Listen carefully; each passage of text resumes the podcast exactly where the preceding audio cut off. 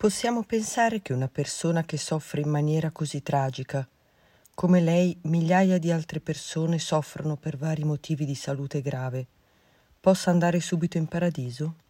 Quesito. Caro Padre Angelo, sono un assiduo lettore delle sue risposte ai tanti problemi che le presentano. Oggi ho deciso di scriverle per porle una domanda all'apparenza semplice, ma per me un po' ingarbugliata ed è questa. L'altro ieri è deceduta una mia amica, nonché moglie di un mio grande amico, di anni 51, colpita da SLA. Questa donna erano otto anni che viveva con le apparecchiature immobile nel letto, curata dall'amore dei suoi familiari, oltre che dalle medicine del caso. Ora questa donna non le pare che abbia già patito e sofferto troppo in questa terra per dover passare dal purgatorio ed espiare i suoi peccati terreni prima di essere al cospetto del Padre? Possiamo pensare che chi soffre in maniera così tragica, come lei migliaia di altre persone soffrono per vari motivi di salute grave, possa andare subito in paradiso? Grazie della sua risposta. Dio la benedica e l'accompagni nel suo ministero. Achille. Risposta del sacerdote.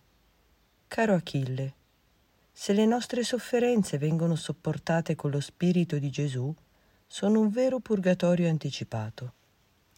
È necessario porre la premessa, se le nostre sofferenze vengono sopportate con lo Spirito di Gesù, perché potrebbero essere vissute malamente, come avvenne per il ladrone crocefisso alla sinistra del Signore, il quale, a differenza di quello di destra, anche sotto il dolore opprimente, non ha voluto pentirsi e fino alla fine ha schernito il Signore.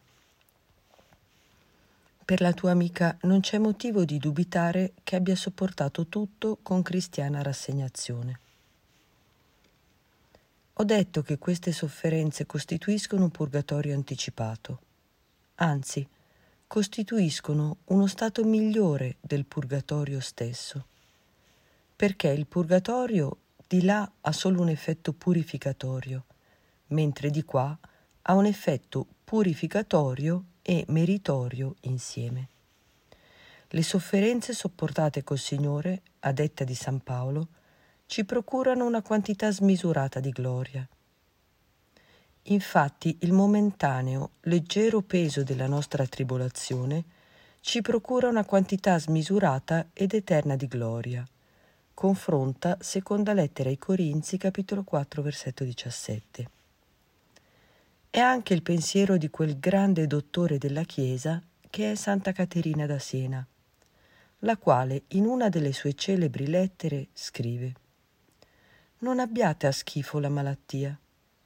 Pensate quanto è grande la grazia divina che nel tempo della malattia pone freno a molti vizi e difetti che si commetterebbero avendo la sanità. Inoltre la malattia sconta e purga i peccati commessi. Essi meritano pena infinita e Dio per la sua misericordia li punisce con pena finita. Vedi lettera numero 5. E nella lettera numero 4 scrive Quando l'anima considera di aver offeso il suo creatore sommo ed eterno bene, reputa grandissima grazia da parte di Dio che egli la punisca in questa vita e non abbia stabilito di punirla nell'altra, dove sono pene infinite. Se consideriamo i peccati e i difetti nostri e quanto abbiamo offeso Dio, bene infinito, per cui dovremmo subire una pena infinita non solo per le grandi colpe ma altresì per una piccola. Ci convinceremo che veramente siamo degni di mille inferni. Eppure egli, con misericordia, ci punisce in questo tempo finito, nel quale, sopportando con pazienza, si sconta e si merita. Non avviene così delle pene che l'anima sostiene nell'altra vita, perché se essa si trova nelle pene del purgatorio, sconta sì ma non merita.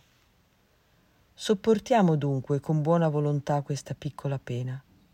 Piccola, in vero, si può dire, questa e ogni altra, per la brevità del tempo. Poiché in questa vita tanto grande è la fatica quanto grande è il tempo. E quanto è il tempo nostro? È quanto una punta d'ago. È ben vero dunque che essa è piccola. Confronta lettera numero 13. A scanso di equivoci, quando Santa Caterina dice che Dio punisce, usa un linguaggio antropomorfico, sicché l'espressione va intesa come una permissione di Dio, una permissione che è volta ad un bene ancora più grande, perché procura una quantità smisurata di gloria ed è eterno. Per tornare alla tua domanda, abbiamo buoni motivi per pensare che la tua amica abbia fatto il suo purgatorio di qua e ricevuti i sacramenti della Chiesa sia volata in cielo. Ciò non di meno non tralasciare le preghiere e le opere di suffragio. Dice il Catechismo della Chiesa Cattolica al punto 1032. Fin dai primi tempi la Chiesa ha onorato la memoria dei defunti e ha offerto per loro suffragi, in particolare il sacrificio eucaristico, affinché purificati possano giungere alla visione beatifica di Dio. La Chiesa raccomanda anche le elemosine, le indulgenze e le opere di penitenza a favore dei defunti. Rechiamo loro soccorso e commemoriamoli.